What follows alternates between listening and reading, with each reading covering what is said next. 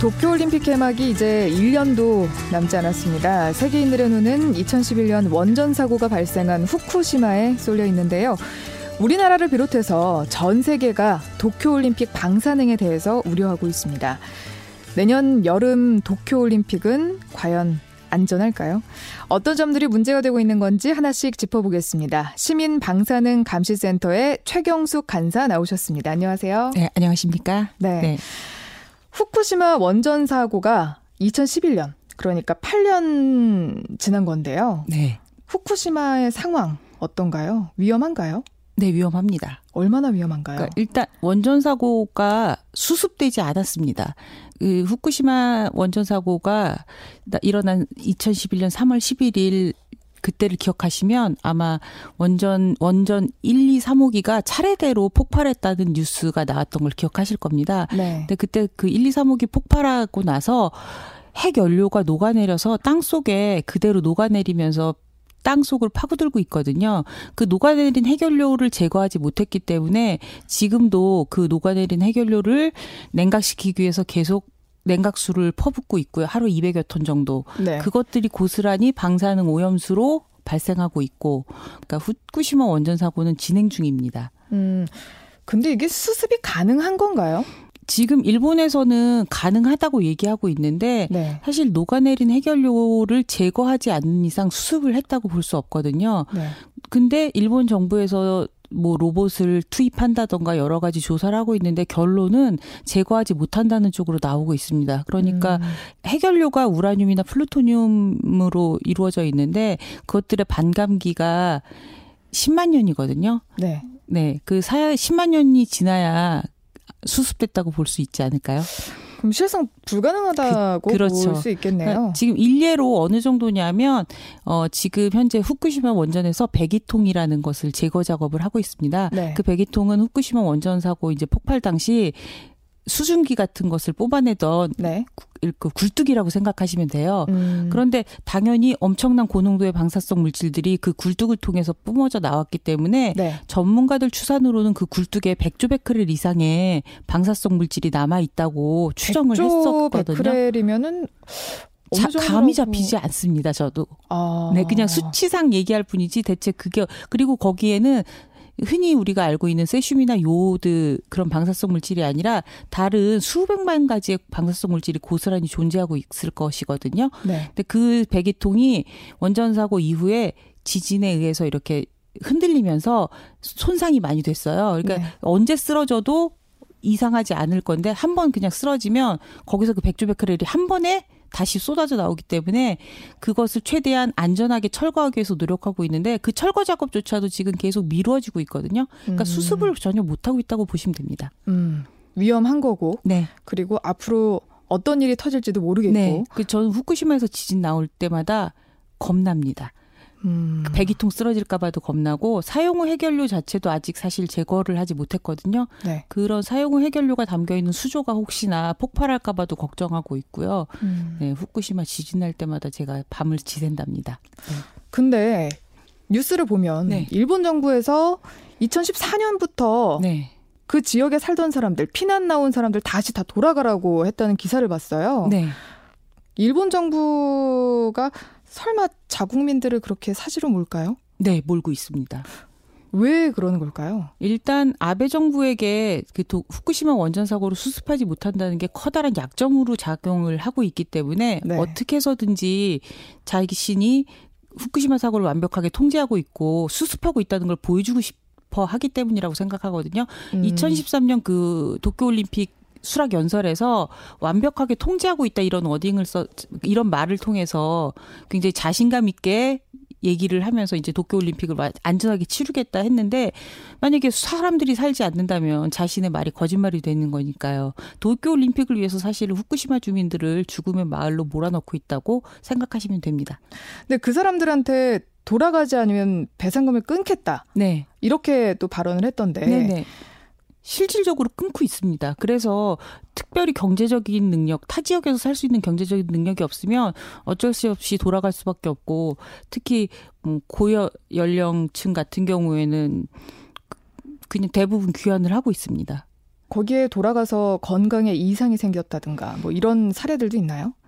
있을 텐데 사실은 제대로 된 조사를 이루어 조사가 이루어지지 않고 있고요. 또 그것들이 언론에 보도가 되지 않아서 정확한 실태는 파악할 수 없는데 후쿠시마 원전 사고로 인한 피해를 입은 사람들이 소송을 하, 하기 위해서 데이터를 이제 그러니까 미나미 소마에 있는 한 병원에 어, 후쿠시마 원전 사고 이후에 그 질병이 얼마나 증가했는지 그런 데이터를 요구했습니다. 근데 네. 그 데이터를 보면 백혈병 같은 경우에는 뭐 4배, 심장 질환도 뭐 4배 이렇게 증가했다는 결과가 있거든요. 네. 그러니까 그런 식으로 소송을 하거나 뭐 아니면 개인이 요구해서 나오는 그런 짧은 연구 결과들밖에 없기 때문에 그걸 통해서 아 질병이 증가하고 있구나 이렇게 짐작만 할 뿐 정확한 기록 정확한 데이터는 없습니다. 음, 일본의 시민단체들이 그 방사능 검사 결과를 해서 작년에 책을 하나 발간했거든요. 네. 그러니까 모두의 데이터 사이트라는 데서 전국에 있는 일- 토양을 오염을 조사해서 발표를 했는데 음. 그 결과를 보시면 아 어느 정도 위험한지 짐작을 하실 수 있을 것 같아요. 어느 정도로 나왔길래요? 후쿠시마현 토양 오염 같은 경우에는 네. 11만 2천 베크렐이 넘게 검출이 되고 있고요. 원래는 0이 돼야 되는 그렇죠. 건데 10, 2만 베크렐이 12만 넘게. 베크렐. 네. 그리고 후쿠시마뿐만 아니라 그 인근 지역 지금 우리나라에서 수산물 수입을 금지하고 있는 인근 지역들이 있거든요. 네. 또 미야기현 같은 경우에도 최고 2만 베크렐이 넘게 검출이 되고 어, 있고요. 토치견도 마찬가지로 2만 베크렐 이상 토양에서 검출이 되고 있습니다. 네. 그럼 토양에서 방사성 물질이 검출된다는 건 그 땅에서 나오는 생산되는 농산물이 안전하지 않다고 추정할 수 있겠죠. 근데 이 후쿠시마가 네. 엄청난 곡창지대라고 들었거든요. 네네. 근데 지금도 농사를 하고 있다면서요. 네네. 그거 먹고 있나요, 그럼? 아니 일단 일본 그런 시민들은 후쿠시마 산사를 먹지 않는다는 말들을 많이 합니다. SNS 음. 상에서는. 그런데 어떤 기업에서 외식업체들에서 먹어서 응원하자라는 기치에 따라서 음. 후쿠시마 산사를 이용한다는 보도들을 하고 있고 또 실제로 또 한 주류 업체에서는 후쿠시마산 쌀을 이용해서 청주나 맥주를 뭐 제조해서 한정판으로 판매하는 이벤트를 하기도 하고요. 네. 음, 그럼 토양이 문제면 네. 실상 물도 문제일 것 같아요. 네. 그러니까 그 물의 오염은 정확히 강물이나 뭐 이런 것의 검사 결과는 없지만 민물고기에서 세슘이 검출되는 거를 보면 당연히 물의 오염도 추정할 수 있겠죠. 음. 작년에 저희가 후생 노동성 발표 후생 노동성에서 발표한 방사능 검사 결과를 보면 산천어에서 최고 140베크렐까지도 검출이 됐거든요. 생선에서도 원래 아무것도 안 나와야 되는 거죠. 검출이 되지 않아야 되는 것이죠. 네. 그러면 물에서 살고 있는 물고기에서 그 정도 검출이 된다면 물도 오염됐다고 보는 게 맞는 거겠죠. 그럼 거기 사는 사람들은 도대체 뭘 먹고 살아야 되는 건가요? 그래서 보면 굉장히 안타깝지만 그러니까 이게도 정말 최선을 다해서 방사성 오염 물질이 들어간 식품들을 피하고 있습니다. 그래서 각 그러니까 작은 연구소들이 굉장히 많이 늘어났어요. 방사성 음. 물질을 검사하는 그리고 쇼핑몰에도 보면 방사성 물질을 검사해서 검출되지 않은 식품들만 팔고 있고요. 음, 그러니까 그렇게 개개인이 노력해서 피하고 있는 것 같습니다. 어, 내년에 도쿄 올림픽 있잖아요. 네. 거기에 오는 선수들은 후쿠시마에서 난 농산물로 먹이겠다. 네, 선수촌도 궁금하다는 뉴스가 나와서 저희도 지금 그 반대 운동을 펼치고 있는데요. 네. 많은 질문을 제가 받는 것 중에 하나가 그럼 도쿄올림픽이 대체 얼마나 위험하냐, 후쿠시마의 그 야구장이 얼마나 위험하냐 이런 질문을 많이 받는데 저희 제가 뭐 직접 가서 조사한 건 아니라 아니지만 미국의 어니건더슨이라는 원자력 공학을 연, 전공했던 교수님이 후쿠시마와 도쿄를 방문해서 검사를 한 결과를 발표한 글이 있거든요. 제가 네. 그 글을 소개해드리면 아마 어느 정도 위험한지 짐작을 하실 수 있을 것 같습니다. 소개해 주세요. 네. 일단 어, 이 어니건더슨 박사님이 2016년 3월과 2017년 9월에 두 차례 일본을 방문해서 네. 30여 개의 샘플을 채취해서 검사를 했는데 야구 경기가 열리는 아즈마 스- 경기장이 있거든요. 네. 그 지역 흙에서 6, 78 베크렐에서 네. 6,176 베크렐 사이에 어, 세슘이? 검출된 걸로 세슘이? 네, 네, 그렇게 발표를 하셨습니다. 그리고 이 결과를 그러니까 이분이 원자력 공학과 전공이기 때문에 어떻게 신체에 영향을 미치는가도 말씀을 하셨는데 그런 경우에 이제 선수들 같은 경우에 방사성 관련 악성 종양이 약 20배 증가할 수 있다. 후쿠시마에서 이제 경계를 할 경우 그렇게 하고 성화 봉송로와 뭐 그런 경기장이 고농도 오염 지역이거든요. 사실 네. 네, 그 지역에 후쿠시마를 방문해서 성화봉송과 경기를 관람할 그 방문객들의 경우에 20배 정도의 피폭을 받을 수 있다. 음. 네, 그런 결과도 발표하셨습니다. 네. 일단 후쿠시마에서 열리는 경기가 네. 야구, 네. 그리고 소프트볼 두. 소프트볼 네. 두 가지가 열리나요? 네, 그리고 성화봉송을 합니다. 성화봉송까지. 네. 아, 그래서 저는 도쿄올림픽 보이콧 얘기가 지금 많이 나오고 있는데 사실 4년간 올림픽 하나만 보고 피땀 흘렸을 선수들을 생각해서 사실 네. 도쿄올림픽 보이콧 자체를 얘기하긴 조금 이른 경향이 있고 함부로 말할 수는 없다고 생각하지만 후쿠시마에서 열리는 야구 경기와 소프트볼 경기는 경기장을 옮겨달라는 어떤 그런 요청은 해야 한다고 생각합니다. 반드시 보이콧이 아니라 선수들의 건강을 지켜달라는 요구는 할 수 있을 것 같습니다. 네. 그러니까 일본에서 후쿠시마산 목재 를 이용해서 선수촌 일부를 짓고 있거든요. 네. 네. 그래서 6월 달부터 후쿠시마산 목재에다가 이렇게 후쿠시마 현산이라는 어떤 동판을 자랑스럽게 달아서 납품을 하고 있어요. 네. 네. 할 말이 없으시죠? 네. 그런데 제가 그것만이라도 그럼 막자. 그러니까 음. 제가 주장하는 게 일단 후쿠시마 현산 목재가 굉장히 방사성 물질에 노출이 많이 돼 있어서 오염이 심각하거든요. 선수들이 쉬는 휴게소도 뭐 선수들이 쉬는 선수촌인 그 어떤 숙소인데 후- 네. 방사성 물질이 나오는 면안 되잖아요. 그럼요. 네네. 그래서 후쿠시마 현산을 이용한 선수촌 건설 금지. 음. 그리고 후쿠시마 현산 식품 선수촌 제공 금지. 그리고 후쿠시마에서 열리는 야구 경기와 소프트볼 경기장 옮겨달라. 이 정도 세 개 정도만 요구를 일단 시작을 해야 되지 않을까 싶습니다. 일본이 도쿄올림픽을 밀어붙였던 이유 자체가 그거 세 개를 하고 싶어서 그렇죠. 그랬던 부흥, 건데. 네, 부흥 올림픽이라고 해서 후쿠시마 현을 네, 홍보하기 위해서 했는데 네. 그거는 막아내야 되지 않을까요? 그게 안 되면 그때 가서 이제 보이콧을 얘기해도 되지 될 것 같습니다. 네. 네. 외국 언론들이 네, 네. 찾 았다고 하죠. 네네. 이곳을 우리만 걱정하는 건 아니고 전 네. 세계인들이 다들 도쿄 올림픽에 관심을 가지고 있으니까 아마 걱정하시는 분들 많이 오셨다 가셨다고 들었어요. 네, 네. 언론들의 이야기는 어떤가요? 역시 우리하고 마찬가지로 후쿠시마산 식재료가 선수촌에 공급되는 문제에 있어서도 많은 경, 네, 우려 높은 보도가 있습니다. 그리고 독일 의사협, 반핵 의사협회라는 곳에서는 어, 성명서를 내고 정식으로 도쿄 올림픽을 경기를, 그러니까 도쿄 올림픽 자체를 전 세계에서 보이콧하자는 서명 운동을 하고 있습니다. 음, 그 호주 방송에서도 네네. 언급을 했더라고요. 아, 네 네. 발언을 세게 하셨더라고요. 그 헬렌 칼티코 박사님이. 네. 네. 일본 언론이, 일본 그 국민들은, 그러니까 시험, 그러니까 방사능 시험에 제공되는 어떤 그런 모루모토 같은 존재다라는 것처럼. 모르모토 뭐 더라고요. 실험용 동물 네 네. 이라는 빗대어서. 거죠? 네 네. 아, 그렇게까지, 그렇게까지 네. 표현하셨더라고요. 그러면서 도쿄 올림픽 안전하지 않고 후쿠시마 너무 위험하다는 뭐 내용이었습니다. 보도 내용은. 음, 그리고 그 도쿄 근처도 안심할 수는 네, 네, 없습니다. 없다고요. 네, 그 아까 말씀드린 그 모두의 데이터라는 시민단체에서 발간한 책에 보면 도쿄에서도 최고 1,600 베크렐의 세슘이 도쿄 도쿄 그 토양에서도 검출이 되었거든요. 네. 그럼 사람들이 많은 분들이 후쿠시마에서 200km 정도가 떨어졌는데 왜 도쿄에서 방사성 물질이 검출되나 음, 음. 이런 의문 가지시는데 네. 그 연구 결과가 있습니다. 도쿄의 한 대학에서 연구한 거에 의하면 어 후쿠시마에서 도쿄까지 부는 국지풍이 있다고 합니다. 야간 음. 국지풍이 있는데 후쿠시마 원전이 터지자마자 3일 만에 그 국지풍을 타고 방사성 물질이 고스란히 도쿄를 뒤덮었다고 연구 결과가 있습니다. 음. 네. 그리고 외신들을 보니까 네. 화면에서 제 눈길을 끌었던 건 검은색 비닐에 쌓여져 있는 흙들이었습니다.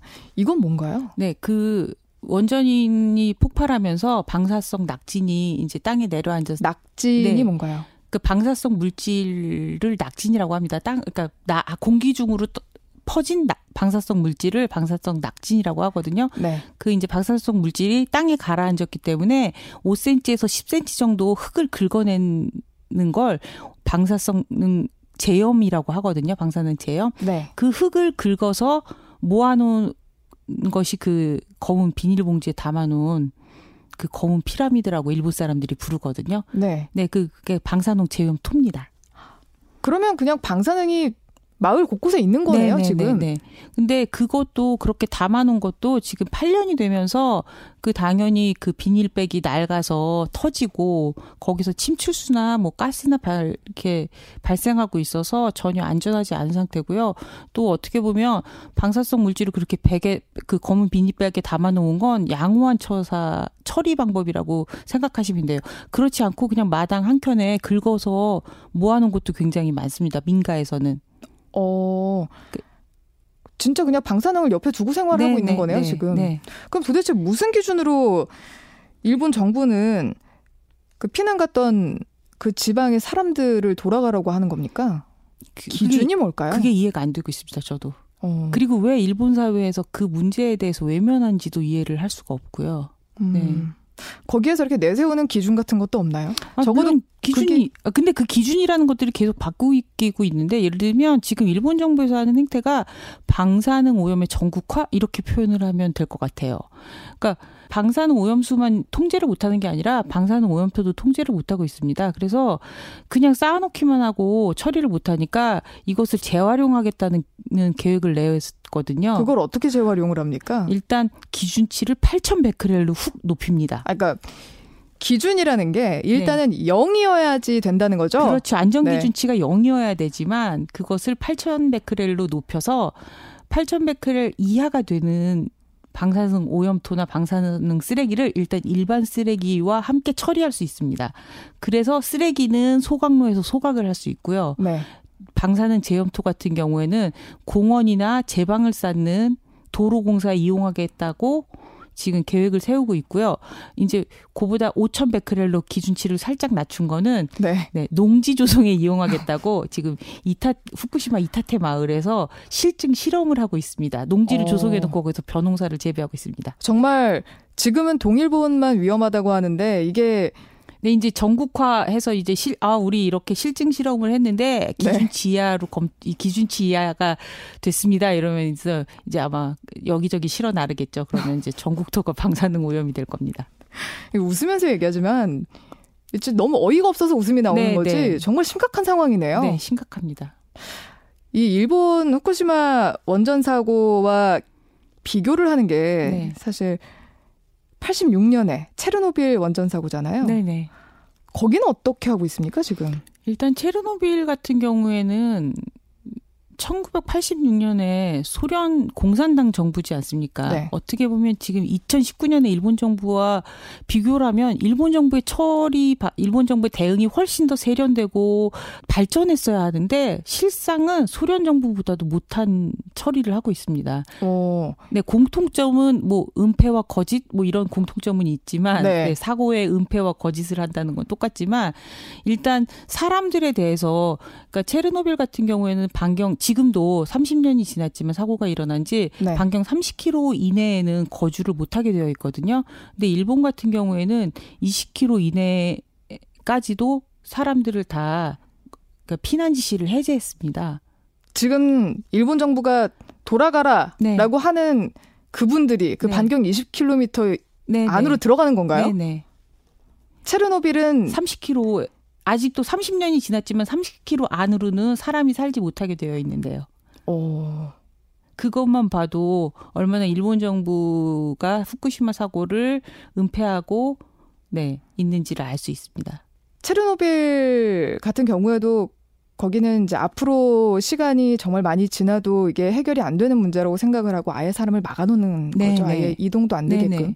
근데 또 또 하나 차이가 있는 게 체르노빌 핵발전소 같은 경우에는 처음에 사고가 났을 때 공기 중으로 퍼지는 방사성 물질을 막기 위해서 석관, 그러니까 콘크리트로 그 발전소 자체를 완전히 봉인을 했습니다. 사고가 났던 그 발전소를 콘크리트로 네네. 아예 매장을 시켜놓은 거예요. 네네네. 무덤을 커다란 무덤을 만들었다고 생각하시면 되는데 그게 이제 방사성 물질에 의해서 계속 그 부식이 되면서 네. 안전 그러니까 더 이상 이제 그 안전하지 않기 때문에 2016년에 이번에는 스테인레스로.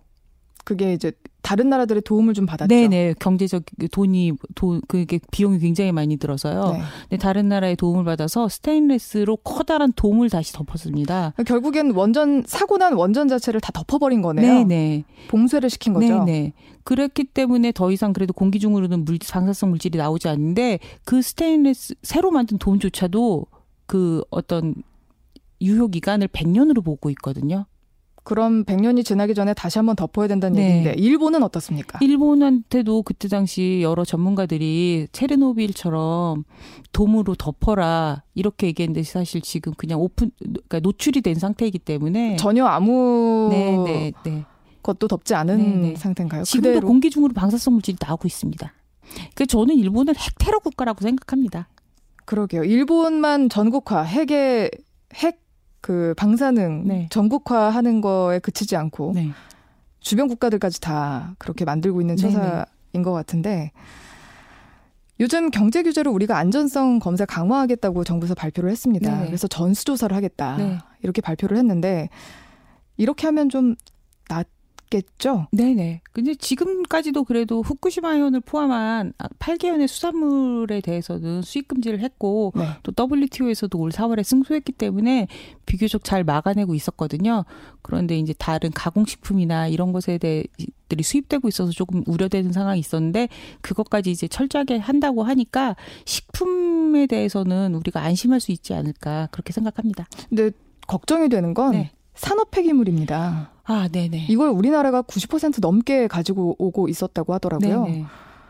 저희가 그 문제로도 2015년에 기자회견도 하고 계속 방사능 검사를 좀 강화하라는 얘기를 했는데 어떻게 이번에는 그게 강화된다고 합니다. 그래서 환영한다는 논평을 낼까? 이미 쓴 건 어떡하죠? 그 폐기물들이 결국 시멘트 만드는 데 쓰여서 네네. 아파트 짓거나 뭐 아 건물 근데 뭐 짓는데 그렇다고 해도 뭐 100% 검사 없이 들어온 건 아니고 일단 항만에 방사능 그러니까 뭐 그게 사실은 정확한 정밀한 기계는 아니었지만 검사 기계를 그래도 통과해서 고농도 오염된 건 검, 걸러냈기 때문에 너무 염려하진 않으셔도 됩니다. 네. 네.